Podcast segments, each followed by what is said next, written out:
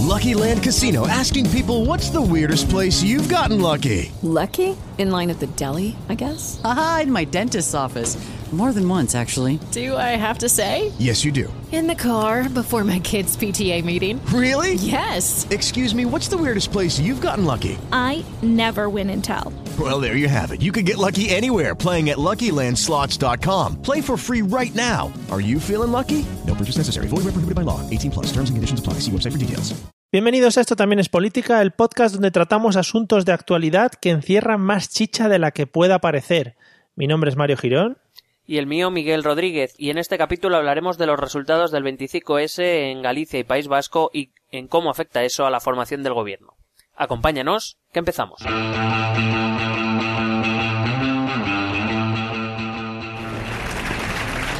Íñigo Urcullu ya tiene un pie en Ajuria Enea. El líder nacionalista tiene prácticamente asegurada la reelección como Lendakari tras las elecciones vascas del domingo. El PNV ha sumado más escaños, 29, que Bildu y Podemos juntos, pero tendrá que pactar. El PSOE se desploma con 7 asientos menos que en 2012 y empata con el PP. Un posible acuerdo con socialistas o populares en el País Vasco podría activar el escenario nacional para evitar terceras elecciones. En Galicia, el Partido Popular mantiene la mayoría absoluta. Los escándalos de corrupción que afectan al partido en términos nacionales no han restado votos a Alberto Núñez Feijóo. En Marea, la plataforma de Podemos en Galicia ha adelantado al PSOE en votos, aunque no en escaños. No parece que estos resultados vayan a servir para arreglar el bloqueo político en Galicia.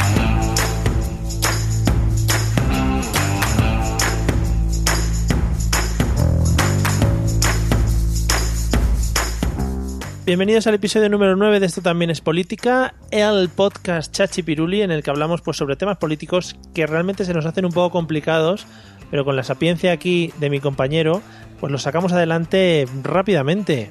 Mm, Bueno, es que, a ver, est- esto es un juego en equipo, no es mi sapiencia, yo bebo de muchas fuentes y la Oh. conversación contigo nos ayuda a ambos a llegar a conclusiones nuevas porque siguiendo el vocabulario que estás utilizando, molamos cantidubi. Vale, gracias por, por afianzarme dentro del podcast y Claro. por hacerme sentir dentro del equipo. Esto es muy bonito. Eres una parte fundamental del equipo. Bueno, hoy eh, otros días hemos hablado de cosas así un poco más genéricas, pero hoy volvemos a rabiosa actualidad. Eh, conectamos, no, eso no. Pero vamos a hablar de un tema que se ha producido exactamente hoy, el mismo día que estamos grabando. Y vamos a comentar un poquito, si no me confundo, sobre el tema de los resultados en las elecciones de en Galicia y el País Vasco. He dicho hoy, pero fue ayer, ¿vale? Para ya centrarnos del todo. Bueno, si nadie sabe cuándo grabamos. esto, Vale. ¿Sabes? Tampoco desveles los misterios. Vale, ya lo he desvelado, no pasa nada. Spoiler. Sí. Bueno, además que esta semana como que viene un poco cargadita, aparte de con, con los resultados de las elecciones y las consecuencias que han traído, eh, también, pues bueno, ya voy dejando caer por si a alguien le interesa, que esta semana, bueno, supongo que cuando lo oigáis ya se habrá celebrado el primer debate entre Hillary Clinton y Donald Trump, del que espero hablar pronto aquí otra vez. Hombre, Porque, porque eh, tiene pinta de que, de que va a ser espectáculo fino filipino. ¿Tú te acuerdas de las peleas entre Hulk Hogan y el último guerrero? Hombre, por No, favor, por vamos. favor. No dormía. Ni- Si, si la noche anterior sabía que iba a verlas, no dormía. Pues imagínate esto cómo va a ser. Espectacular. Bueno, bueno. Bueno, pues vamos al lío. Vamos Eh, al jaleo. ¿Qué ha pasado? Porque yo la verdad es que sí que me he fijado un poquito en las noticias y he visto la cosa un poquito agitadilla. Sí, o sea, realmente las elecciones que se han celebrado autonómicas, tanto en Galicia como en el País Vasco, en lo que se refiere estrictamente a esos territorios, realmente tampoco es que haya, no, no ha habido grandes cambios, no, no, digamos, no va a haber muchos, muchos cambios respecto a lo que había antes de las elecciones. Sin embargo, estas elecciones han traído consecuencias que, entre otras cosas, afectan a la formación del gobierno central, que es quizá donde ha habido más, más revuelo. Que si te parece, pues bueno, empezamos hablando un poquito de Galicia, si te parece bien. Vale. Me parece genial. Bueno, por si alguien eh, no vive en este país o no vive en este planeta y no usa internet para enterarse, en Galicia ha ganado el Partido Popular con mayoría Ah, pero- absoluta. Perdona, creí que ibas a decir, eh, Galicia está en la parte norte, de- por si alguien no sabe situarla. Galicia es una comunidad autónoma de España, está en el noroeste peninsular y donde generalmente si veis en el tiempo es donde casi siempre llueve. Sí, Bueno, pues ahí. es la ampliación de Portugal. sí, es eh, tirando para arriba. Venga. Eh, bueno, pues ahí ha ganado el Partido Popular con mayoría absoluta, con Alberto Núñez Feijó, una mayoría absoluta que revalida, es decir, que ya la tenía. Lo que pasa, pues que bueno, esta ha, ha sido, es un poco más especial porque ahora mismo es la única comunidad autónoma que se gobierna con mayoría absoluta. Durante los últimos años hemos tenido varias, muchas, y ahora, ahora solo queda una que es esta de, de Galicia. Luego, eh, segundo, aunque empatado en escaños han quedado en Marea y el Partido Socialista de Galicia, solo que en Marea ha quedado segunda porque ha tenido más votos, pero bueno, sabemos que el reparto de, de escaños a veces tiene eh, estas cosas. Realmente, Podemos eh, se ha fusionado o ha ido conjuntamente con eh, En Marea. Sabes que Mm. también han ido en coalición allí en Galicia en las generales. Sí. Pero bueno, en Marea digamos que es no, no es en, no es que entre de nuevas nuevas como ocurre por ejemplo con Podemos en el País Vasco porque Marea es una digamos un heredero de un otro grupo político anterior que se llamaba Nova y que tenía nueve diputados en do- desde 2012. Bueno, ahora han subido cinco respecto a esa, a esa formación. Y eh, por fin se ha dado el, el sorpasiño, ¿no? No, no sé por eh, Sí. eh, yo he oído, lo, lo han pasado todo al sorpasiño en Galicia y al sorpasoac en País Vasco. Bueno, pues a mí me ha hecho gracia y lo voy a utilizar. Hombre, es que estamos, hay que hablar también en el idioma de, cada uno. Digo yo, sí, pues espérate que me ha apuntado cómo es el nombre de Podemos en vasco y a ver cómo es lo que me va a salir. Ahora Bueno. veremos. Eh, bueno, ambas fuerzas tienen 14 escaños. No es un sorpaso completo porque en escaños han quedado igualados, pero sí en votos. Lo que pasa es que, bueno, es un sorpaso que sirve para absolutamente nada, porque como el Partido Popular tiene mayoría absoluta, pues mm, de nada sirve. Y la cuarta fuerza del Parlamento gallego es el BNG, que de 7 ha pasado a, a 6. Me he molestado, me he molestado en, en mirar los resultados de las elecciones anteriores de 2009 y de 2005, Ujú. porque, bueno, es verdad que el, el Partido Socialista de Galicia es el que más pierde, pierde cuatro escaños, que bueno, tampoco parece una hecatombe, pero, claro, es que eh, me ha dado por recordar que hace no mucho el Partido Socialista gobernaba con el BNG. Y Sí. ahora mismo está en una posición de un partido que no sirve para prácticamente nada. Eh, en 2005 el Partido Popular se quedó a un escaño de la mayoría absoluta y, y así gobernó el PSG, el, el PSDG con el, con el bloque nacionalista galego. Pero desde entonces, desde 2009, las- el Partido Popular ha ganado todo por mayoría absoluta, 38, 41 y 41. Mientras que el Partido Socialista de Galicia ha pasado de 25 a 18 y a 14. O sea, como siga bajando, yo ya Va a deber escaños. Sí, le va a salir a, a deber A Hacienda. Y bueno, pues Podemos, esa, la, la, la coalición en Marea Podemos ha chupado, aunque suene mal, aunque suene mal la expresión, ha chupado de, del PSDG y del bloque nacionalista algo también, eh, que ya le quitó bastantes eh, en escaños en 2012, pero que bueno, que básicamente lo que viene a, a confirmar, aparte de lo que también vamos a hablar de País Vasco, es que en aquellos territorios donde existe, digamos, un movimiento un poco más nacionalista o una, digamos, una identidad un poco más especial, eh, Podemos está, está sustituyendo al PSOE como, como la fuerza hegemónica de la izquierda, lo cual quizás en Ferraz debía preocupar algo más de lo que les está preocupando. Bueno, algo andan, algo andan un poco Sí, por ahí. ahora, ahora hablaremos de eso porque, Mareaos. porque, bueno, de hecho, mi resumen, sabes que me, me gusta mucho resumir en dos palabras para más o menos meterme en el tema. Tengo puesto aquí PSOE Jardín Máximo.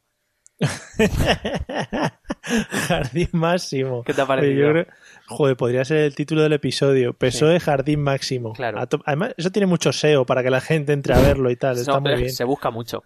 Hombre. Bueno, pues eso, que Galicia se queda como la única comunidad, además una comunidad, o sea, con mayoría absoluta, una comunidad en la que el PP, pues, ya te digo, si, si encima viene de, de subir en escaños en las últimas generales, y además aquí gana con mayoría absoluta con el que dicen que es el, el que va a ser el sucesor de Rajoy, pues no veas, el PP está ahora mismo on fire, diciendo Claro, que vengan las terceras, ¿eh? me da igual. Hombre, el PP solo coge gente gallega, ¿no? Para presidente. Bueno, el, el Partido Popular, eh, esto que acabas de decir, que si a priori dices parece tú, una tontería. Qué, gra- qué gracia, ¿no? Qué gracia. Pues Sí, es sí. que eh, no es tanta, o sea, es gracia, porque es gracia. Pero es que si lo piensas, el Partido Popular es un partido eminentemente gallego, en el sentido de que Mm. eh, Galicia es su bastión de todas, todas, Galicia y Castilla-León. Pero principalmente Galicia. ¿Quién fue el fundador del Partido Popular? ¿Tú lo sabes? No. Fraga, que era Fraga, Fraga, es verdad. que era Gallego, pero gallego. vamos. Rajoy gallego, Núñez Feijóo gallego. Los mejores resultados del PP casi siempre vienen de Galicia. Hmm. Bueno, y de, y de Valencia a veces, pero me refiero que Galicia siempre, Sí, Valencia igual ahora está un poco chunga. pero me refiero Galicia es una es una comunidad autónoma muy rural porque eh, por ejemplo uno de los problemas que tienen partidos como Podemos o Ciudadanos que son de, de origen muy reciente es que dentro de las capitales de provincia y de las grandes ciudades tiene mucho mucho tirón pero en las zonas rurales no llega tanto. Galicia es una es una región muy ruralizada. Entonces ahí los, los dos partidos tradicionales, Partido Popular y PSOE, tienen las de ganar. Y aparte es una sociedad, es, eh, la gallega es una sociedad muy envejecida, que tradicionalmente el voto eh, de, de los más mayores suele ir hacia la derecha conservadora, en este caso al PP. Eh, o sea que, que, que no es ninguna tontería, es que Galicia es el bastión de, del PP, igual casi te diría que al mismo modo que Andalucía lo es del PSOE. Sí. Pero luego va ahí el señor Rajoy y le dan una torta en toda la cara. Sí, o le declaran no. persona non grata en su ciudad natal. También, qué feo está eso. Bueno, eh, más o menos el resumen de Galicia o algo más que añadir. Nada, ese es el, el resumen que, que Galicia ha apostado, igual que el País Vasco, ha apostado por, por la continuidad. Digamos, yo creo que tanto en País Vasco como en Galicia adelanto ya las conclusiones. Bueno, en general creo que se ha, se ha querido eh, premiar la gestión y creo que también, y no se comenta mucho en los medios, y yo me va- nos vamos a aventurar en este podcast porque ¿a qué hemos venido aquí a arriesgar? A jugar. Claro, con la Ruperta no vamos a ningún lado. Y nos la suda todo. Pues eso digo yo. Eh, creo que ha tenido mucho que ver el, el hecho de ver el bloqueo político que está sucediendo en el Congreso. Eh, la gente no quiere problemas. Bastante ya tenemos con que no se forme gobierno central como para en nuestras comunidades autónomas también buscarnos más problemas. Y creo que Claro. eso también ha sido clave a la hora de votar. Por eso, por ejemplo, Ciudadanos ni ha asomado la nariz. Claro. Porque el voto ha ido directamente al PP. Pero bueno, más o menos en las, en las autonomías sí que se estaban llegando a pactos de gobierno y cosas así, ¿no? Sí, pero bueno, también hablaremos ahora. Mira tú cómo están saltando los pactos ya de rápido. Ya en. Castilla-La Mancha ya Podemos ha anunciado que, que declara roto su acuerdo con el PSOE y en Extremadura que no va a apoyar ninguna o que no que no va a apoyar al PSOE en ninguna de sus iniciativas a pesar de que no había un acuerdo de gobierno como tal, pero que sí que, que va a dejar de, de apoyar al PSOE, o sea que la gente yo creo que no y, y más en, en comunidades conservadoras como puede ser Galicia o País Vasco dice no eh, mira a mí no me calentéis os pegáis vosotros pero a mí no a mí no me coméis el tarro Me gusta mucho la gente que empieza hablando y hace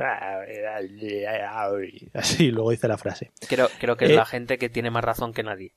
Vale, pues a esa gente, si empieza alguien hablando así, vosotros a saco con ellos. Correcto. ¿Qué ha, qué ha pasado en el País Vasco?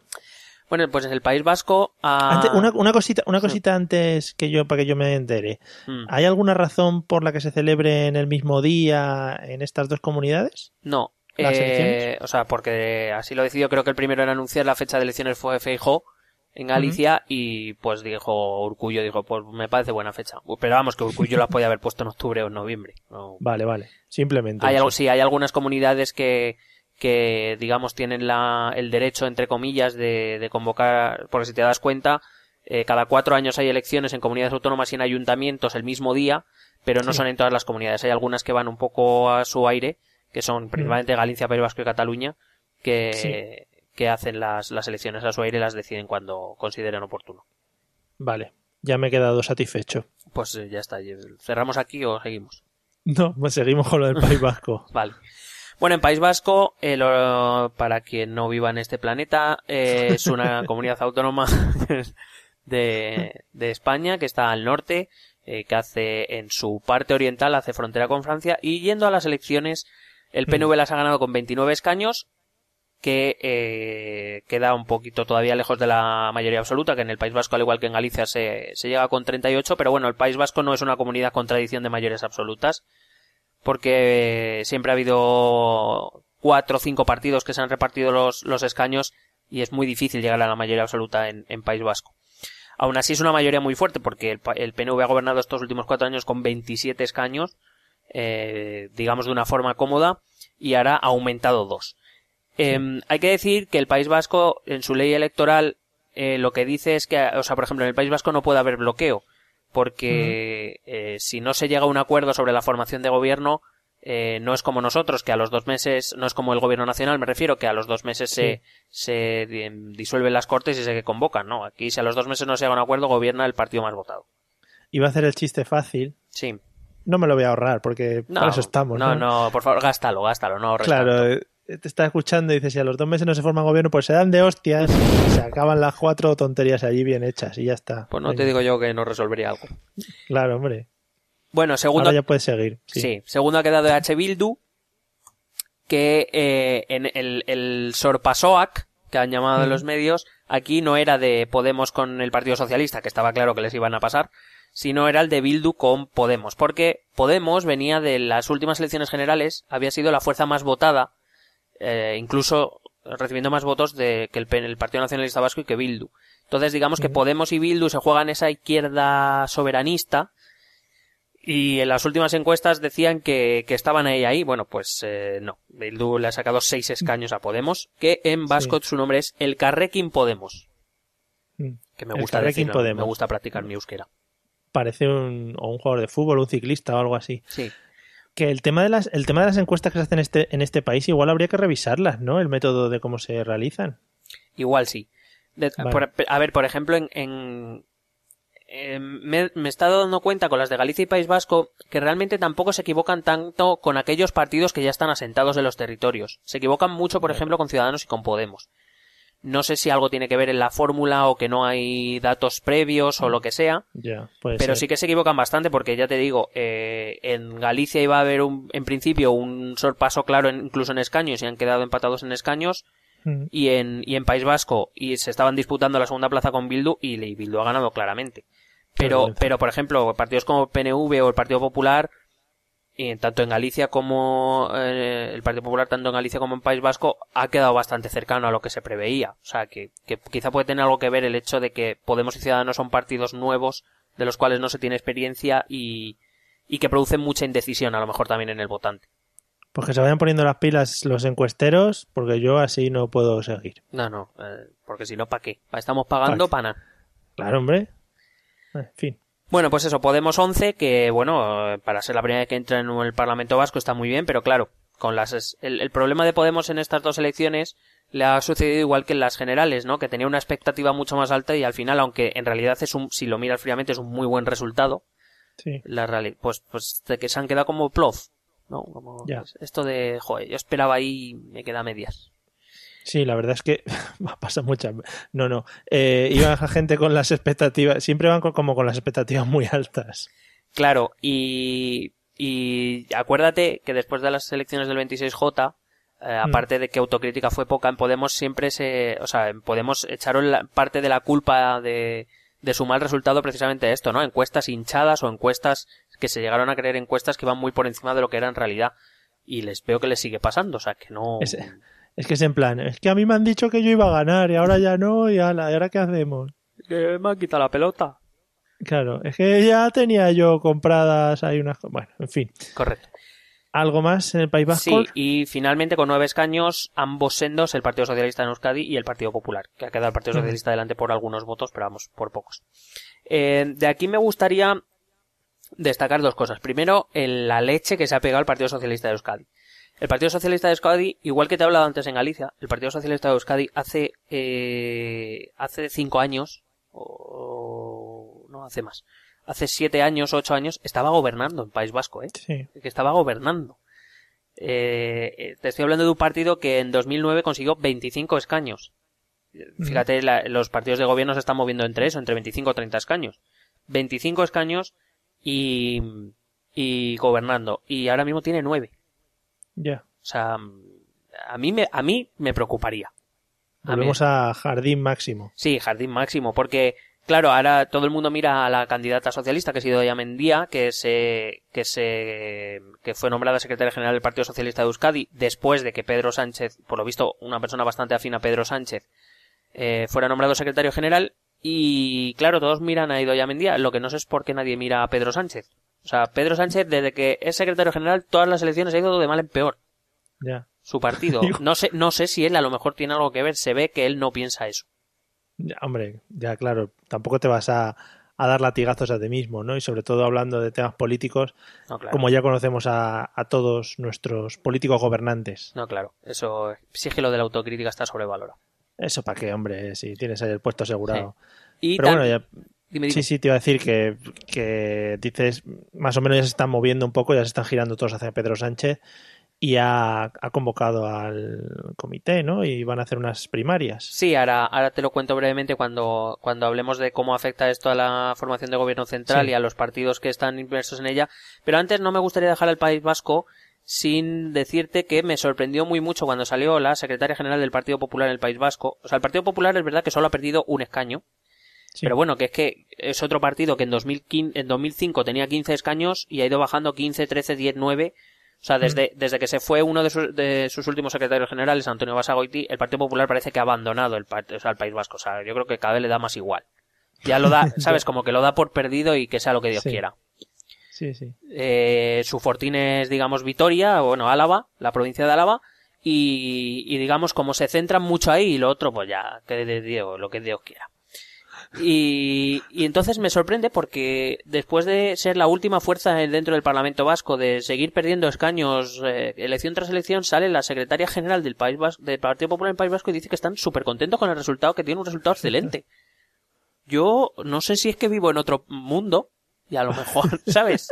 A lo mejor eh, que no, no veo las cosas como ellos las ven, tienen unas gafas que te enseñan el mundo de otra manera, porque ser en la última fuerza política en una comunidad autónoma y decir que es un resultado excelente, Igual le han dicho que los últimos son los primeros. sí, igual se lo ha creído también. Sí, sí, puede ser. Puede ser, no sé. Bueno, Y, pues- bueno. y bueno, tampoco olvidar que Ciudadanos tampoco asoma la nariz en el País Vasco. vale, sí, eh, eso te iba a decir. Ciudadanos está saliendo poco y veremos ahora cómo le afecta esto en el, en el gobierno central. A ver. Bueno, pues eso, básicamente en el País Vasco es lo mismo. Se ha querido premiar un poco la gestión y han dicho que el bloqueo de Madrid, que, que Tururu, que aquí no lo queremos, porque volvemos a lo mismo. Podemos fue el partido más votado en, en, a nivel, en las elecciones generales allí en País Vasco y sin Sí. embargo ves que aquí partidos como PNV o Bildu pues le, le, le siguen ganando en votos y en escaños en, en cuestiones internas. Lo cual, pues bueno, creo que también hace reflexionar un poco en que la gente también sabe diferenciar en, en cuál cree que debe ser su voto en unas u otras elecciones, que, que, no, las, que no son las mismas elecciones, sí. Eh, Sí, sí. Todas, todas las elecciones no son iguales. Todavía tenemos esperanza, amigos. Sí. Hombre, Esperanza, espe- esperanza, pero no esperanza la del PP. Eh, no, no, fastidies. no, por Dios. Pero bueno, sí, en realidad para mí esto sí es una buena noticia, saber que eh, es de- creo que es de lógica pensar que en el País Vasco en las elecciones generales se votó a Podemos porque creía que iba a ser un voto más útil de cara a Madrid, una, una Sí. fuerza que iba a representar más fuerza que el propio Partido Nacionalista Vasco, que tiene cinco escaños, o que Bildu, que tiene dos, votar a una fuerza que tiene pues unos 70, 71 escaños que puede desbancar a lo mejor el gobierno de, de la derecha. Por lo menos demuestra inteligencia, aunque Sí, sí. sea eso. No sé si todas las comunidades pueden decir lo mismo. No sé. También puede ser que haya sido Potra. Eh, vamos. Sí, o, a, o a suertes. A la suerte, OAC. Eh, cuéntame un poco que, joder, qué humorista estoy hoy. Sí, sí. ¿Qué, ¿Cómo afectan estos resultados a la formación del gobierno central y a los partidos en general? Pues mira, eh, la verdad es que eh, hay mucho revuelo y en realidad lo que es afectar directamente a la formación de gobierno central tampoco veo que vaya a afectar mucho. Pero hay mucho revuelo alrededor. Por ejemplo, empezando por el PP, pues eso, el PP sale como muy reforzado, ¿no? Con esa mayor, la única comunidad que se va a gobernar con mayoría absoluta es la suya, en la comunidad del presidente, eh, digamos que avalan como la, la, la gestión. Aunque hay que decir que la- el modo de gestionar de, Fe- de Feijó y de Rajoy es muy diferente. Y, y de hecho, a Feijó cuando le han dicho, porque lo- la primera frase ha sido, uy, Feijó es el que va a ser sucesor de Rajoy. Que según se lo han comentado a Feijó, ha dicho, no, no, a mí no me calentes. Yo estoy aquí en. Galicia muy bien, a mí no me mezcles con Rajoy. O sea que, algo que raro. No quiero, no quiero saber nada de ese hombre. Ah, que es su secretario. No, venga. Eh, perdón, el presidente. Mm. Claro. Y luego respecto al País Vasco, que el PP confiaba en que con sus escaños iba a poder formar gobierno con el Partido Nacionalista Vasco y así poder intercambiar esos votos con, con los de Madrid, Mm. bueno, pues la realidad, a ver, posibilidad existe. Lo que pasa es que normalmente en País Vasco o tradicionalmente lo- el pacto del PNV ha sido con el Partido Socialista de Euskadi, que también tiene los mismos escaños y que sea lo más probable que lleguen a, Sí. un- a algún tipo de acuerdo, eh, no de gobierno, sino de legislatura, donde pues bueno, el PNV recibirá el apoyo de, del Partido Socialista de Euskadi eh, durante toda la legislatura. Con lo cual, ahí, por ese lado, el Partido Popular ha perdido una de las cartas que yo creo que estaba esperando después de, de estas elecciones, ¿no? Cambiar un poco el- la, la investidura en País Vasco por la investidura en Madrid. Mm. O sea que en realidad tampoco se- seguimos eh, el pe- Rajoy sigue igual que estaba. Vamos. La, la vida sigue igual. Mm. Eh, Podemos, Ciudadanos y PSOE. Pues a ver, eh, dado que PSOE es jardín máximo, voy a empezar por Podemos. vale, vale. Podemos, eh, volvemos a lo mismo, es una fuerza que, que pretende o que, que tiene expectativas muy altas y vemos que no solo ocurre a nivel nacional y que luego eh, no, no consigue esas expectativas tan altas y parece como que sus resultados son malos, aunque en realidad, ya te digo, te lo he dicho antes, en realidad sus resultados son muy buenos. Entrar Claro. Con, Pero- con, con 71 escaños la primera vez que te presentas a un Parlamento Nacional es un exitazo, pero claro, si esperabas pasar al PSOE con 90, pues claro, parece como que es una mierda. Es que claro, todo. puede dar, quizá desde fuera da un poco la sensación que se están deshinchando, ¿no? Empezaron con las europeas medio arrasando, poco, luego menos escaños, luego menos, luego menos. Parece como que se están viniendo abajo, pero realmente es que están entrando en parlamentos con escaños y con bastantes y sin tener ninguno. Claro, parece. De todas maneras, creo que Podemos en eso es un poco víctima de sí misma, en el sentido de que Podemos siempre se ha puesto metas muy altas, que eso no es malo, pero sí como que se ha puesto objetivos muy grandes para conseguirlos en un periodo muy corto de tiempo. O sea, prácticamente creían que era llegar y gobernar. O prácticamente creían que era llegar y, y entrar en los, parla- en los recientes parlamentos y acceder a los gobiernos eh, y ya está. Porque sí. Y, hombre, la política, los, los cambios sociales y políticos no suceden de un día para otro. Y sí que es verdad que, que han entrado con mucha fuerza y son un fenómeno que, que son muy a tener en cuenta, pero creo que a lo mejor han, han em, minusvalorado lo que ya había antes. La gente no cambia tan tan rápido, no toda la gente cambia tan tan rápido de opinión ni de voto. Ya. Y son 47 millones de personas a nivel nacional y, y- o, o las millones de personas en las diferentes comunidades autónomas y, a- y no a todas les gustan los cambios rápidos. Ya. Vamos, que se han flipado un poco. Sí, yo creo que se han venido muy arriba en general. Vale, ese, ese yo creo que es mi resumen Sí. básico. Como Sí. puedes ver, pues como un analista político de cualquier medio de este país. Eh, Ah, por cierto, El- si me, si me permites, sobre Podemos, una última cosa. A Podemos le ha llegado por fin un problema que ha estado evitando todo este tiempo eh, y que no sé cuánto más lo podrá evitar. Porque eh, en Cataluña han, digamos, se han puesto de perfil, no han querido intervenir. En Galicia supongo que irán por el camino, pero en País Vasco, en la cuestión identitaria, en la cuestión nacionalista, no se van a Sí. poder poner de perfil. Es decir, Claro. ahí eh, una, en, en la política vasca es mm, uno de los asuntos más importantes eh, es la cuestión identitaria y ahí no se van a poder eh, poner de perfil. Ahí van a tener que ir hacia un lado o hacia el otro porque en general a- al, al votante vasco no le gusta esas medias tintas con su tema identitario. Y claro, también tiene que pensar Podemos, eh, digamos, eh, lo que es el, el- la Secretaría General de Podemos tiene que pensar cómo puede afectar eso que va a suceder en País Vasco tarde o temprano en su eh, a nivel nacional, claro, porque eh, lo que haga Podemos en País Vasco, cuidado a ver cómo lo ve un votante de Podemos en Andalucía, por ejemplo, que es uno de los grandes problemas que ha tenido el PSOE siempre. ya. Quizá puede ser más problema para Podemos por el hecho de que no tienen tan centralizado todo ese tipo de decisiones y dejan un poco a cada a cada autonomía o a cada a cada como lo llamen eh, a cada grupo en, su- en las autonomías o en las ciudades tomar sus propias decisiones Es, eh, sin duda alguna. Y es que, como te digo, es el gran problema que tiene el PSOE. El PP no ha tenido nunca ese problema. Por eso, por eso no gana en Cataluña, por eso no gana en País Vasco. Principalmente. Por donde la cuestión identitaria, porque en Galicia existe, pero no es tan, no está tan a flor de piel como en Euskadi o en, o en Cataluña. El PP, pero el PP lo tiene claro. Eh, y lo que te he dicho antes, ¿no? Es como, bueno, País Vasco la damos por perdida y Cataluña ca- casi que también. Han decidido que prefieren centrarse en las otras 15 comunidades autónomas y en las dos ciudades autónomas y dejar esas dos. A cambio de tomar sus decisiones de una forma centralizada y, digamos, han preferido la cantidad en vez de intentar resolver a lo mejor el problema o hacer propuestas de, de otro tipo.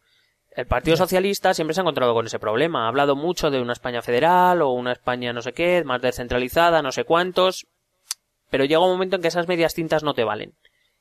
Y, y en y a Podemos le va a pasar lo mismo. Hasta ahora, pues bueno, eh, claro, lo tenía muy fácil centrándose en atacar al Partido Popular, pero claro, ya está en los parlamentos nacionales, nacionalistas. ¿Ahora qué?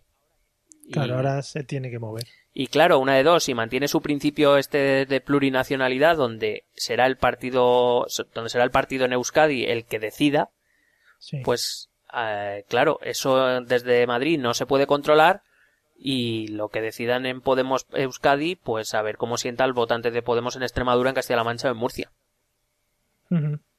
Comprendido. Eh, antes de entrar en el jardín máximo, ¿comentamos algo de Ciudadanos o corremos un tupido velo? Pues que, que a ver, sinceramente a Ciudadanos creo que cada vez le queda menos para, para, digamos, para formar parte del cuarteto de partidos grandes. No creo que desaparezca del, del panorama, pero como siga así, yo... De todas ¿No formas, crees? Ciudadanos también ha sido víctima en estas dos elecciones de su propia política que en cierto modo, y en eso sí a lo mejor en este aspecto sí que doy la razón a los que dicen que se parece mucho al PP, es eso, ¿no? Han preferido las decisiones centralizadas y han ido pues a, por ejemplo, al País Vasco con un mensaje de, de trastocar, por ejemplo, lo, lo del concierto vasco, que es algo allí como que intocable, o bueno, como empezó Ciudadanos, que fue, digamos, en contra de la, o digamos, para modificar la inmersión lingüística en Cataluña. Esos temas que son tan sensibles, claro, les hacen, les hacen muy difícil eh, el hecho de progresar. En Cataluña son ahora mismo la segunda fuerza, pero no hay que olvidar que, por ejemplo, a nivel nacional, en las elecciones generales han sido cuarta fuerza política o quinta más votada, o sea, detrás de todos los demás. Son cuestiones muy sensibles que, claro, o estás de acuerdo o no estás de acuerdo. Y, por ejemplo, en, en País Vasco, pues no están de acuerdo. Y en Galicia, bueno, es que tienen al PP, que como digo, está muy asentado y ahí les va a ser muy complicado entrar. A Ciudadanos supongo que se intentará concentrar en el resto también de comunidades autónomas y sacar de ahí lo que pueda. Vale. Entonces, ¿no crees que pueda hacer un UPyD? Eh, ¿En qué sentido? En que se deshinchan. Que UPyD era como un... Parece que sí, que esto va a ser la hostia y luego fue un poco bluff. Sí, pero porque eh, Ciudadanos supo aprovechar algo que UPyD no es. Ciudadanos supo aprovechar el descontento que el votante a lo mejor de centro o centro derecha tenía con el Partido Popular. O ese, Sí. o ese votante que, que, que, pues no ve en el Partido Socialista un, un voto pues que no le quiere votar y bueno pues tiene a Ciudadanos que es un partido más o menos de centro, de izquierda de lo social, aunque sea de derechas en lo económico donde poder descargarse. Ciudad... UPyD no, no tuvo eso. Intentó romper, consiguió cinco escaños, pero no pasó de ahí porque, digamos, los, los dos partidos grandes estaban muy asentados. Ahora está el tema, como está tan convulso, creo que Ciudadanos ha aprovechado eso, ¿no? El, el descontento de unos y otros para recibir votos, pero como no ocurra nada extraordinario, en principio la mayoría son votos de prestado, yo creo que en algún momento volverán a uno u otro sitio. Vale. Bueno, pues si quieres nos metemos ya con tema jardín máximo. Jardín máximo, me encanta el jardín máximo. Sí. Que más parece como un, un, un gladiador romano. Sí, eh, sale, sale en Gladiator. Es- Hombre, es pero- pero muy de fondo. El extra 2 se llama Jardín Máximo. Pero muy de fondo, sí. Pues sí, sí, claro, está, y le matan el primero. bueno, em, lo primero que me gustaría es mostrar mi so- es, es- es, eh, dejar aquí expresada mi sorpresa. Porque después de los resultados electorales, los, los dos batacazos que se ha dado el Partido Socialista en estas dos elecciones, se reúne lo que es la, la ejecutiva permanente, que digamos que son Pedro y sus amigos, eh, se reúnen y resulta que lo que salen a decir Sí. no son, no es una valoración o, o por qué creen que han perdido escaños y votos o por qué están en la situación en la que están. No, no. Lo que sale a decir es con dos cojones es que vamos a convocar primarias y Congreso Federal. Es decir, la vamos a liar parda dentro del partido. Lo que ha venido a decir es queréis guerra, pues vamos a pagar guerra. Y punto. Entonces, eh, bueno, para quien no se haya enterado, Pedro Sánchez ha venido a decir que el 23 de octubre quiere convocar elecciones primarias para elegir al secretario general del Partido Socialista Sí. y que a principios de diciembre se celebraría un Congreso Federal que decidiría eh, la línea a seguir del partido. Por, por resumirlo mucho. Pero fíjate que yo no sé hasta qué punto, o sea, básicamente esto ya es una guerra por el puesto, por el puesto de secretario general del Partido Socialista, porque en lo que a, a la formación de gobierno se refiere, no tiene ningún sentido esto. Y te voy a explicar por qué. Sí. Mira, si las primarias se prevén para el 23 de octubre, parece que, eh, bueno, en estas primarias Pedro Sánchez se va a presentar, por supuesto, como candidato, defendiendo el no a Rajoy, que es lo Sí. que ha estado defendiendo este tiempo.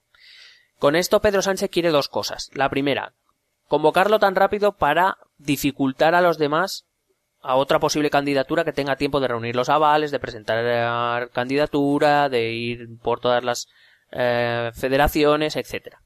Lo cual ya es de mala leche. Pero bueno, esto ya es una cuestión interna, yo verán. Pero la segunda, lo que quiere, lo que verdaderamente quiere Pedro Sánchez es que esta, eh, estos varones del PSOE, que son tan críticos con él, que salgan diciendo, defendiendo una candidatura porque eh, se quieren abstener. Y que intenten convencer a la militancia de que esa es la mejor opción. O sea, básicamente lo que quiere es presentarles como los malos. Últimamente se habla mucho de García Paje, que es el que se ha debido quedar a gusto estas últimas semanas. Pero bueno, Sí. que detrás están Fernández Vara, que es el de Extremadura, o Isabel, Isabel no. Eh, la de Andalucía, Susana Díaz. Susana, sí. Susanismo. Susana. Además, Susana hace una cosa que me hace mucha gracia, que es, en realidad, habla su segundo. Ella no habla, ella no hace declaraciones, lo hace su segundo. ¿Sabes? Que es como, esto es como, soy chiquillos ahora, que, que tiene que salir. como cuando, como cuando Mourinho estaba de segundo en el sí, Barça. sí, sale Caranca. No, aquí en el Claro. Madrid sale Caranca Ah, a verdad, hablar. en Madrid sale Caranca. Caranca. a hablar para que así, luego si pasa algo a Susana no le puedan decir, no, no, yo no dije nada. ¿Sabes? Claro, claro. Es un poco absurdo. Bueno, pero lo que te quería decir, si estas primarias son el 23 de octubre para elegir nuevo secretario general, la idea es que lo que quiere Pedro Sánchez es que una vez sea reelegido por la militancia secretario general, pueda formar, pueda intentar formar un gobierno alternativo.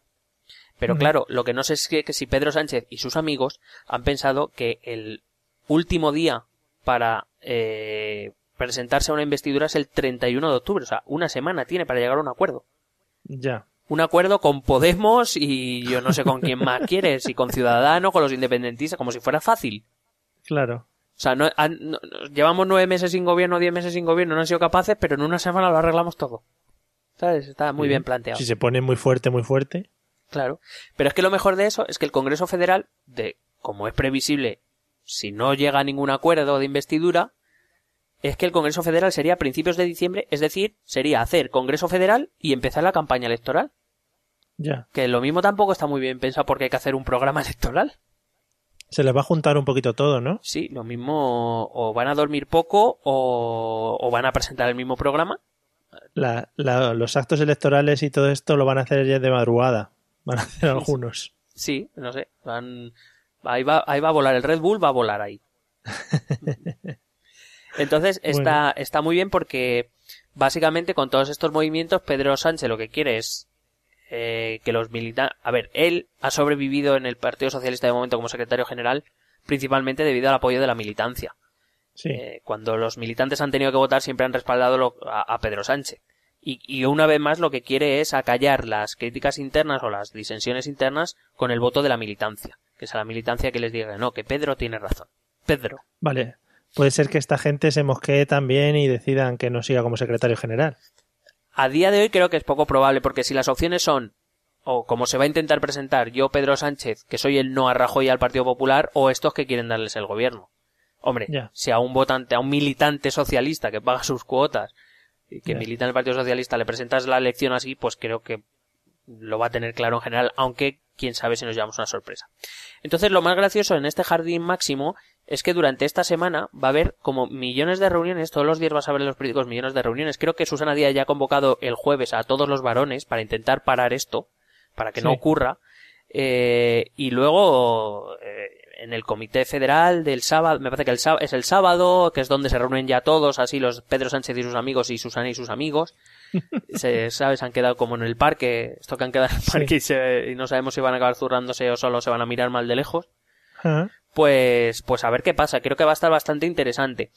Em, porque básicamente Pedro lo que le va a pedir a Susana y sus colegas es que les dejen negociar con Podemos y con los independentistas Sí. y Susana y sus colegas le van a decir que no. Que tururú. Claro.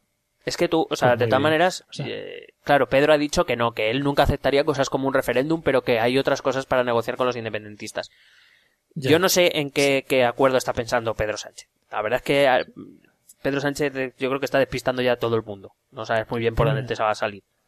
En uno que tiene en su cabeza, él solo, que se imagina. "Ah, Anoche soñé en eso, no sé qué. Claro, pero tiene que, tiene que conseguir un pacto con Podemos y con los Ujú. independentistas que sea aceptable por el Consejo Federal y por, los, y por la militancia, claro. O sea que pff, tampoco lo veo yo tan fácil como, como cree verlo Pedro. Es como humor amarillo. eh, que tiene que pasar muchas pruebas. Cl- Claro. A ver quién Bueno, llega igual esta a- analogía nada. a Takahashi. Bueno, bueno, pues yo creo que con este, con este recuerdo quedamos magníficos, ¿no? Para finalizar el ¿Era episodio de era hoy. Takahashi o Takeshi? No me acuerdo. Takeshi, Takeshi. Takeshi, Takeshi. Takeshi. Vale. Va, menos mal, porque irse con esta No, no, inquietud. no, no, no, y que luego los comentarios, ¿sabes? Ahí, de- Claro, lo, de de, o nuestros sea, lo del gobierno bien, lo del gobierno bien y que no se Sí. monte gobierno y tal, pero lo de Takeshi, No, no puede ser. No podemos irnos así.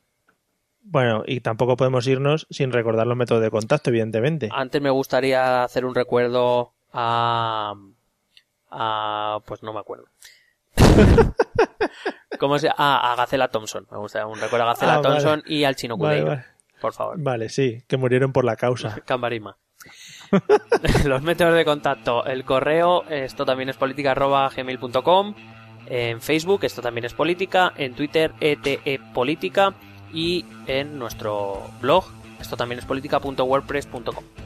Y ahí está, pues todo, información al detalle y muy bonito además. Sí, me gustaría agradecer a todos los que nos escucharon y eh, en el eh, podcast Action Day Y firmaron. y firmaron y A los que, a los, a los que nos escucharon y no firmaron, no. a eso se lo agradecemos pero menos. Menos. Bueno, se lo agradecemos igual. Eh, que sepáis que los de Intermonos Fan están muy contentos con nosotros Hmm. y con bueno con todos los podcasts que participamos, Sí, así que es. es posible que en el futuro volvamos a colaborar con ellos. Eso es. Y a mí me han felicitado mucho también eh, y me han dicho que te felicite a ti especialmente, que dicen que eres un, un máquina. O un crack, ¿qué prefieres? Mm, soy más de crack. Crack, ¿no? Sí. Catacrack. Catacrack. Si ya- Sí, más de catacrack que de crack incluso. Vale, pues nada, ahí queda la felicitación por parte de la gente. Oye, que pues a toda esta gente, por favor, estas eh, masas y masas que, Sí, que nos escuchan, que nos podéis preguntar algo, que eh, parecéis muy tímidos. a todas las mareas. Sí, Eh, nos vemos en el próximo episodio, ¿te parece? me parece. Pues ala, venga, hasta luego. Un besete.